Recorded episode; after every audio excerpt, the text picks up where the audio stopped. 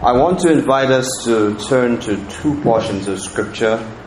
Uh, first of all, John chapter 10, and we'll look at verses 14 to 18. And then we will look at Romans 5, uh, verses 6 to 11. But first of all, John 10 and verses 14 to 18.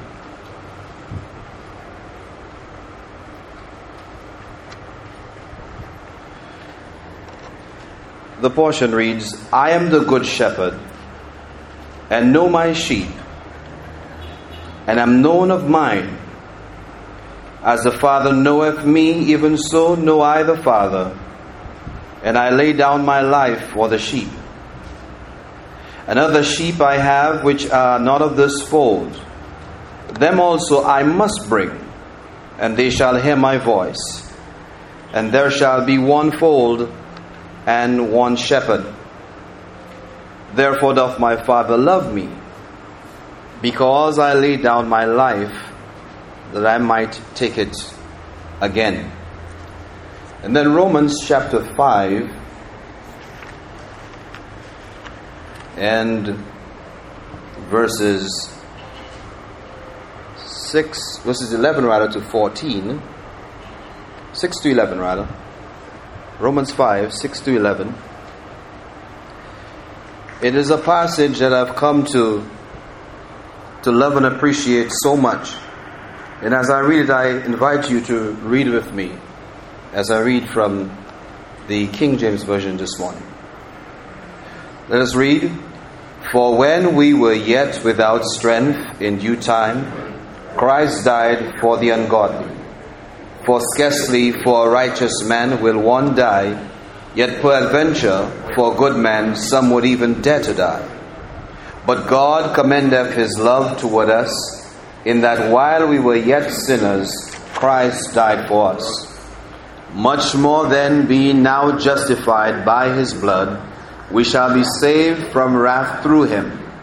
For if when we were enemies, we were reconciled to God by the death of his Son, much more being reconciled, we shall be saved by his life.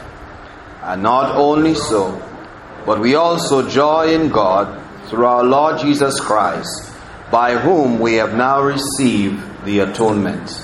Amen. Dear friends, there is quite a bit of disturbance that comes when you come across people who have views of their own that seem to suggest that Christ, indeed, in his atoning death, died for every single person in the world. And it would seem that very key texts are taken out of context. Uh, one in particular, John three sixteen, and they reconcile that because it says that for God so loved the world that He gave His only begotten Son. It means that for some reason or the other there is a universal application of the atonement. But one might observe by the two passages that we've read that when we think of the nature of Christ's atonement, it is clear that Christ, in his atoning death, did make atonement for his people. They identified in John chapter 10 as his sheep. They are identified in the book of Romans by the Apostle Paul as many. But Paul does not refer to the entire mass of humanity. In fact, what Paul has on his mind, uh, or what he intends even in his writings, is that God Himself sent His Son to die for His very elect, whom He chose before the foundation of the world. They are rightfully referred to as sheep. They are rightly referred to as the many, which Paul cites. And one of the things that we've come to see is that there is not any individual who has a right to challenge this basis to claim, as it were, there was something desirable in man worthy of securing such a position of being reconciled to God or having been atoned for.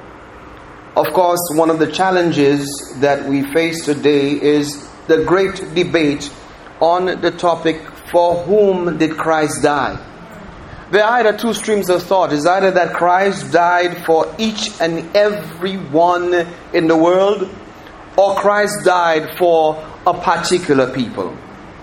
For persons who hold a view of universal atonement, they seem to suggest that Christ, in his atoning death, died to make it possible that men may be reconciled to Christ.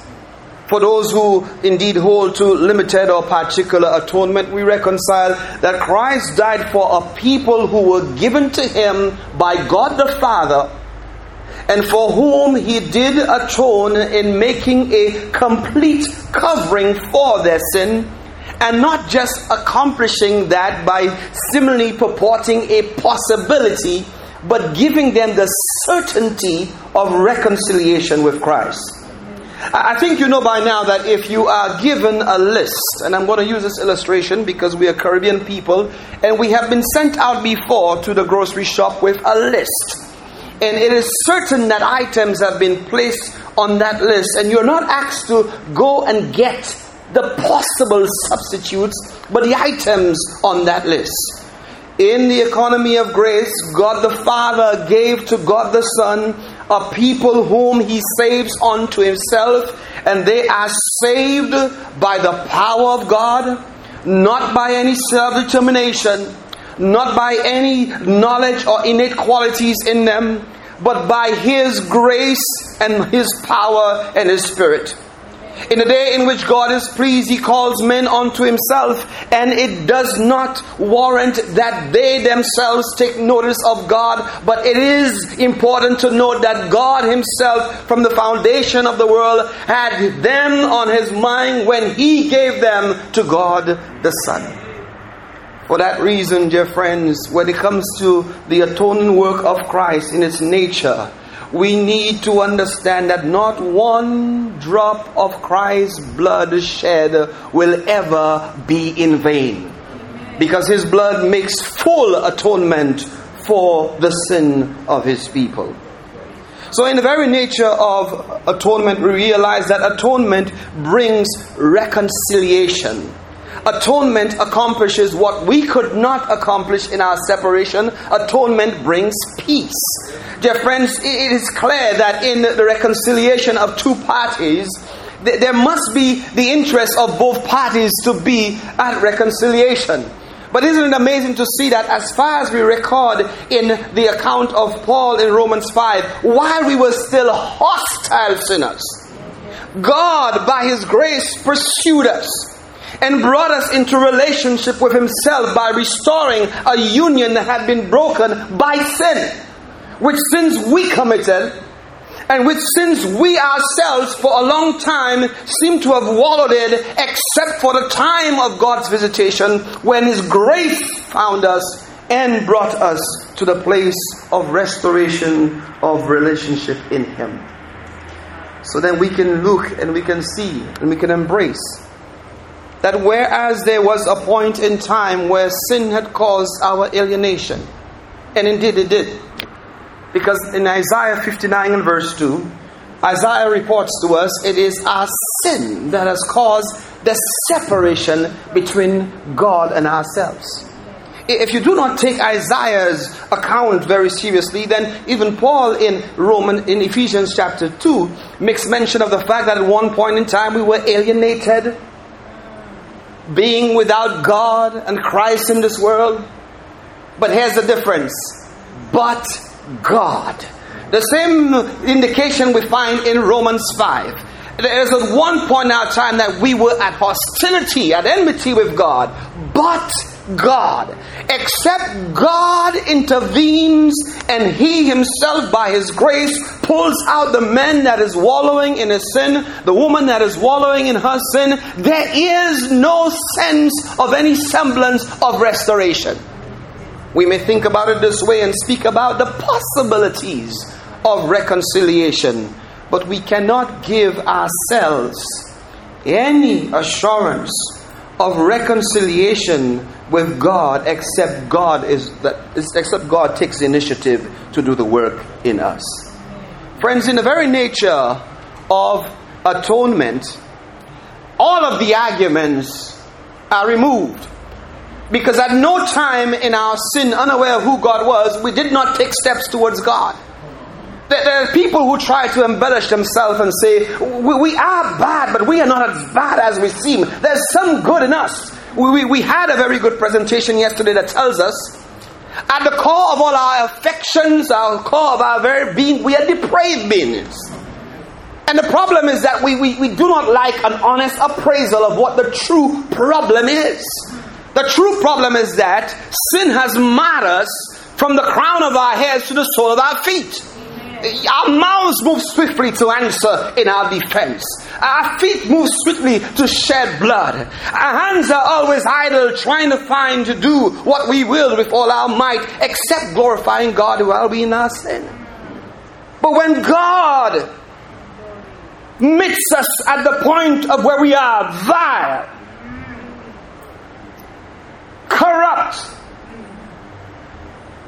crooked in our paths, and alters our step all to His glory. It is a work of grace, thank God, that is permanent and therefore irreversible.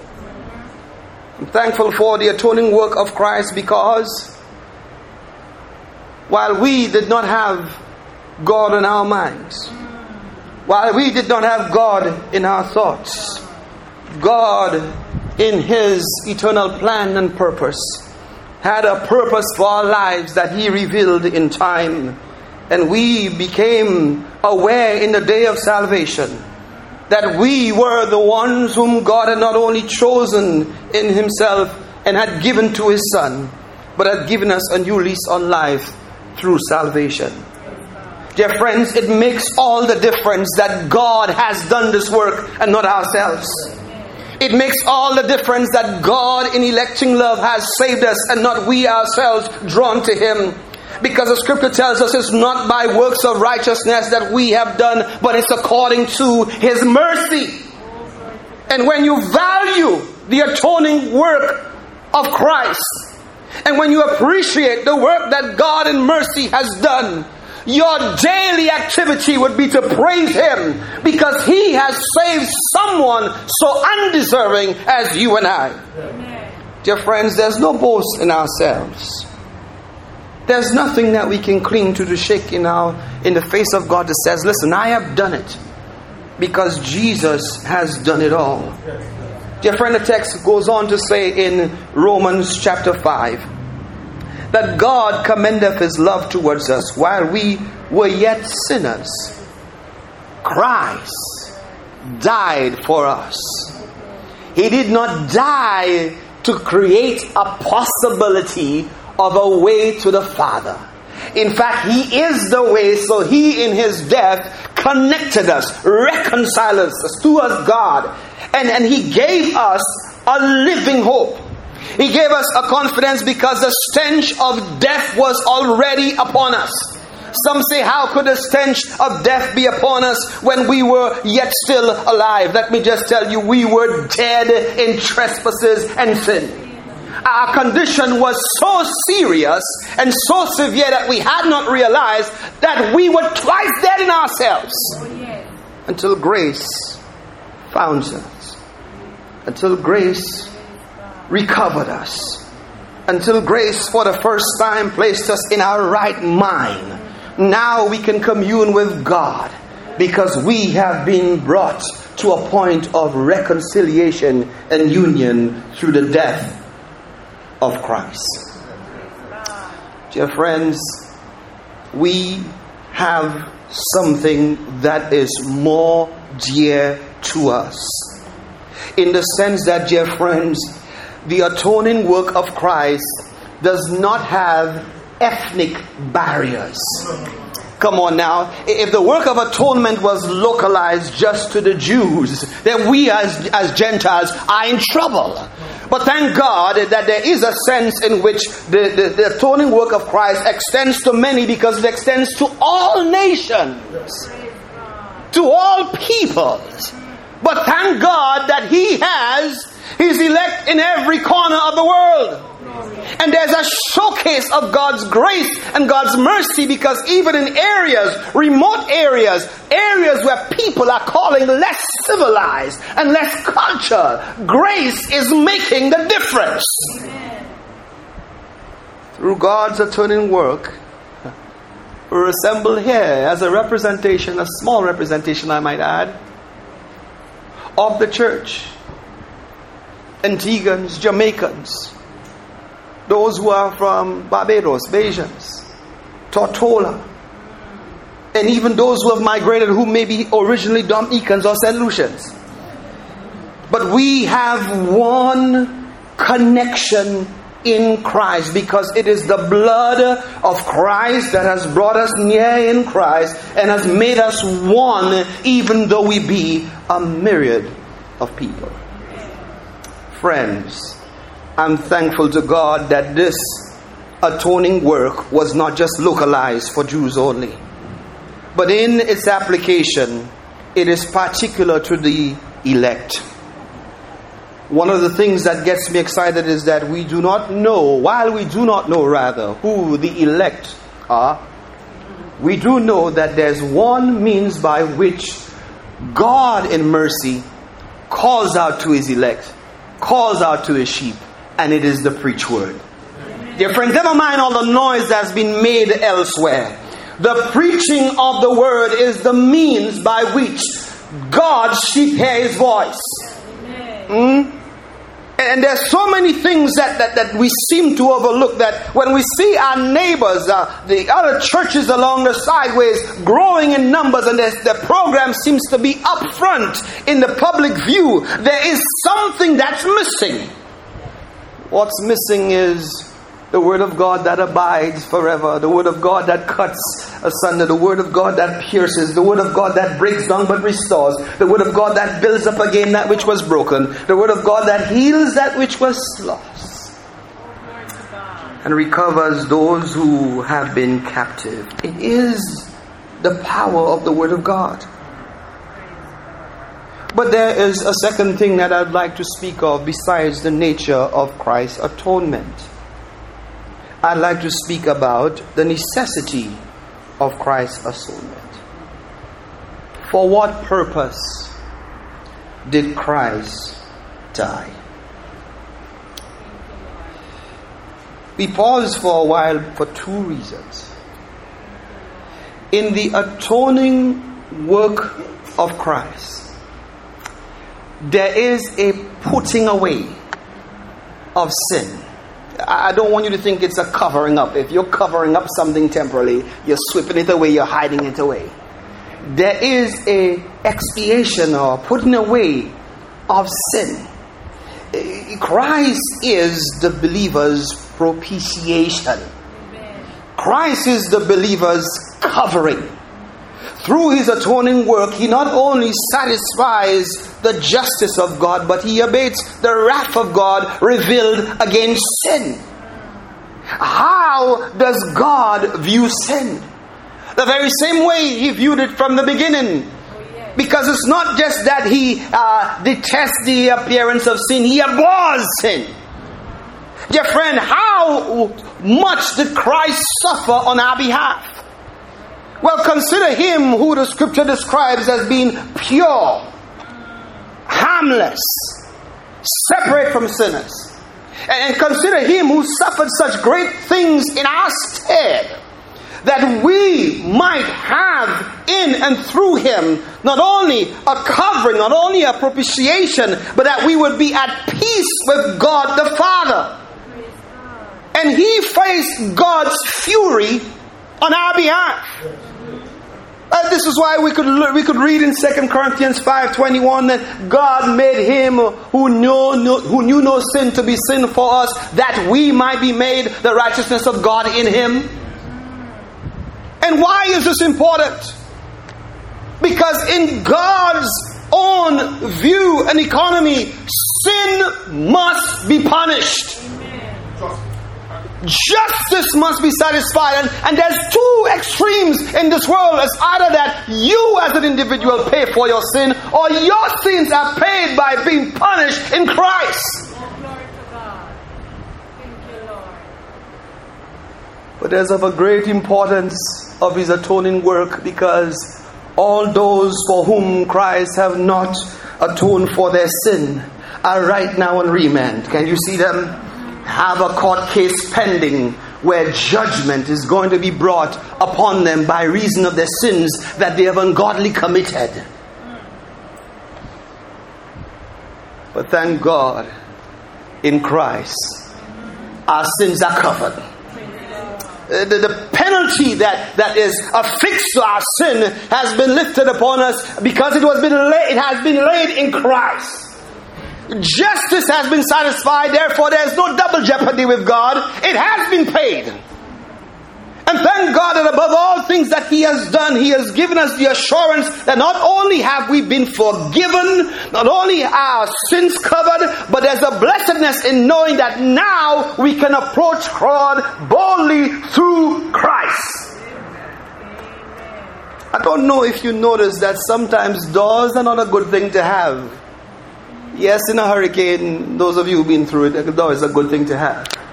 But when you're on the wrong side of the door, eh, eh, eh, you're actually isolated from a space. And thank God that Christ, the door, Christ, the door of the sheep, has made a way to God the Father that cannot be in any way bad to those whom God has given to God the Son. Thank God that we have this access in Him by which we can approach Him boldly and we can play, come with confidence and place ourselves before Him, knowing that we have an audience with God the Father through the finished work of Christ. Because of the finished work of Christ. No longer are we isolated from direct access or worship. Because Christ has made a way for us.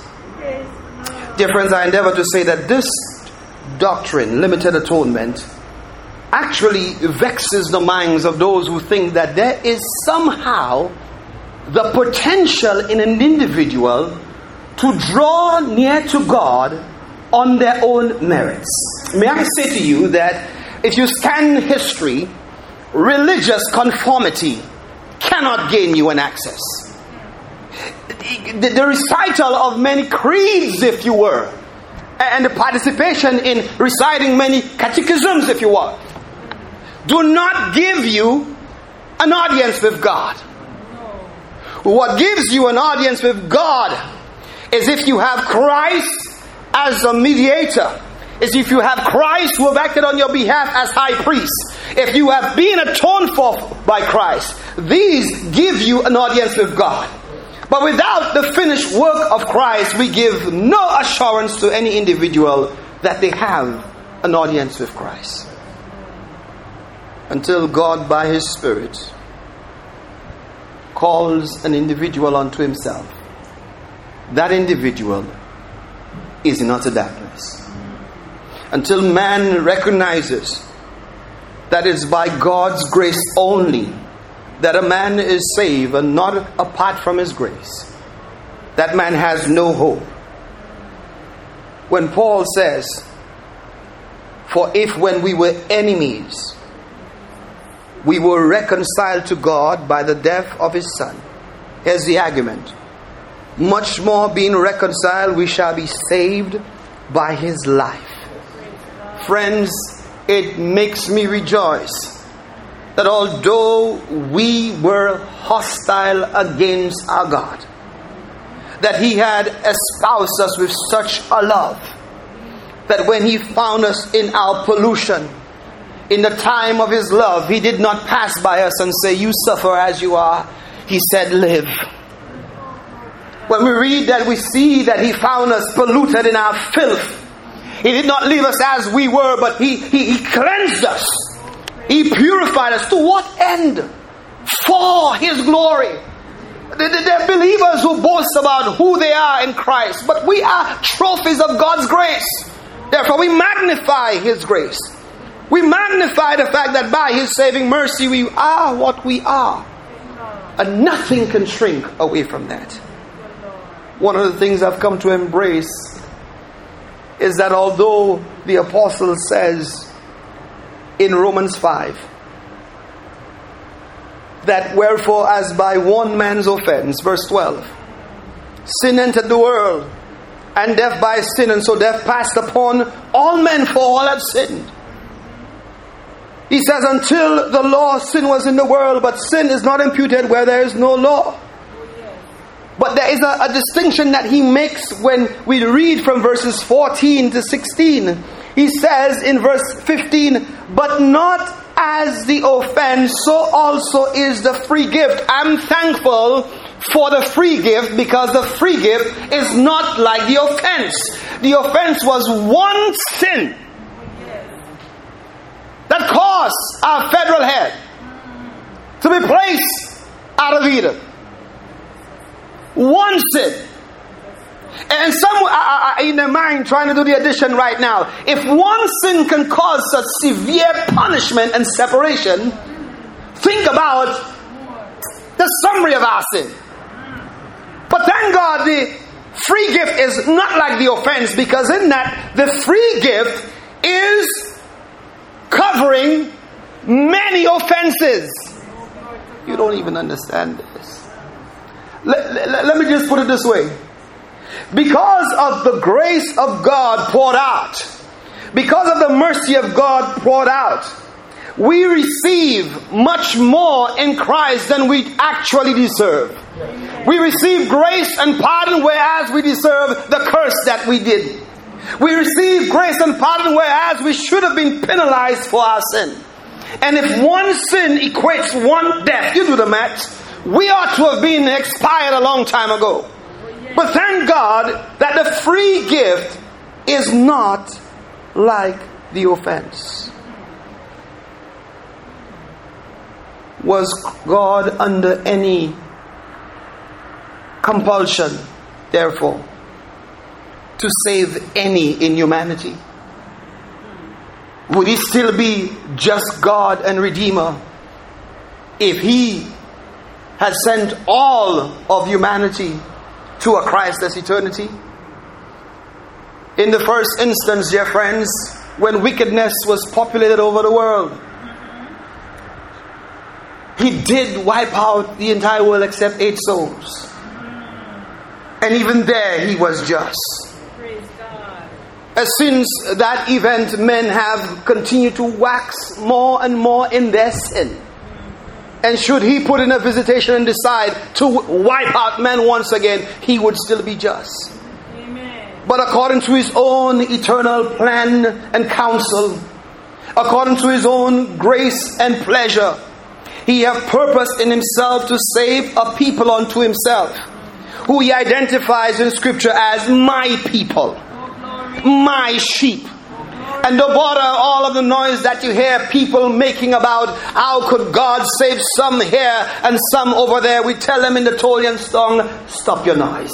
If God is pleased to save men here, there, and over there, it is known only unto God whom to save. Amen. And we cannot find fault with God. We cannot charge God with being unfair. Because out of the whole lump of humanity, he has saved a people unto himself. He has done no different to a potter who goes out into the field and selects a choice lump of clay out there. And he forms out of it different vessels, and no vessel has a right to say to the potter, Why have you made me such a, a good vessel and have made this one such a vessel? God alone gets the glory in his work of atonement. We have no rebuttal, we have no defense, we have no challenge to what God does because God does all things well.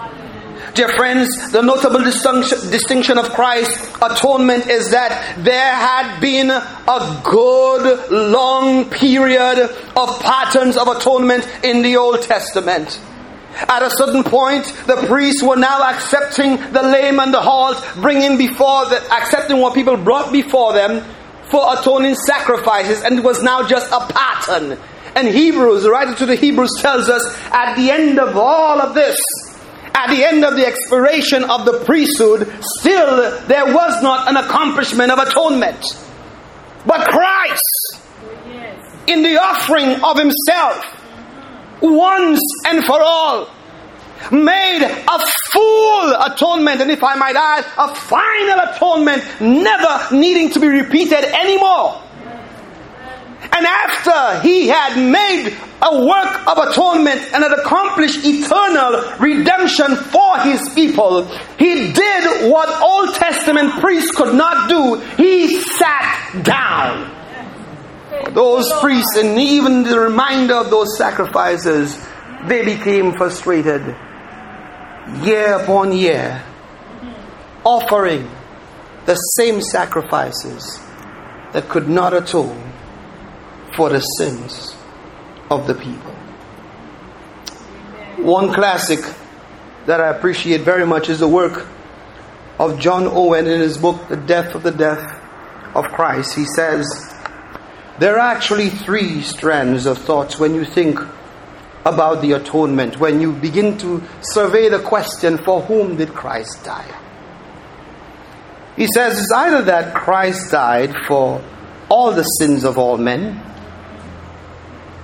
or he died for all the sins of some men, or some of the sins of all men. And when you really weigh these statements, if he died for some of the sins of all men, you could not call that atonement because there's not a complete covering of sin it is just some of the sins of all men.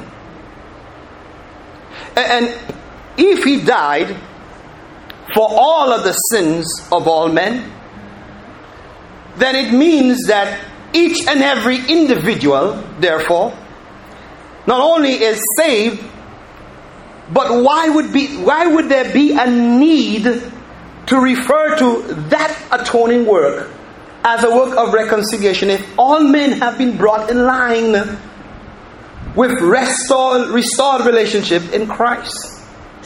But think about the second strand. Christ died indeed for all the sins of some men. And the some men that we're referring to are none other than his elect. Now, friends, why is it important to mention this? We do not go about preaching the gospel, making general appeals, and therefore saying, elect alone come. We, we, we have a responsibility in the general publication of the gospel to make an appeal to all men everywhere. But only God, by His Spirit, can truly call out His elect. And I'm thankful that is not something that man does. I'm thankful it's not something the preacher does. I'm thankful that the church does not issue certificates of election, as it were. I'm thankful that God, by His grace, does the calling. That God, by His grace, does the drawing. And the reality of Christ's atoning work is applied to them in time, in the day that they're saved. Friends, there's no boast in ourselves. Even we who preach this glorious doctrinal truth know that it makes us humble. It makes us desirous of reaching out to men wherever they are. It makes us let men know that what Christ has done for us has been accomplished to the extent that we are redeemed to God the Father by the precious blood of the Lamb, and there is nothing additional, no additive, no, no, no, no addition that we can put to our lives that makes us more complete than His blood already makes us complete. Christ makes the foulest whole. If redemption and the work of atonement was only for those who were good, then a lot of us would be left out. If the atoning work was meant for those who were morally upright and had a sense of the law and an embrace of it, then most of us would have been left out. But thank God that even while we were hostile enemies, while we were at odds with God, God made known His love to us and the richness of His grace. For this reason, we are most glad to recite. It's not by works of righteousness that we have done, but it's according to His mercy. And so we joy in God through our Lord Jesus Christ, by whom we have received the atonement, and through whom most gladly we have been restored to right relationship in Christ. God bless you. Amen.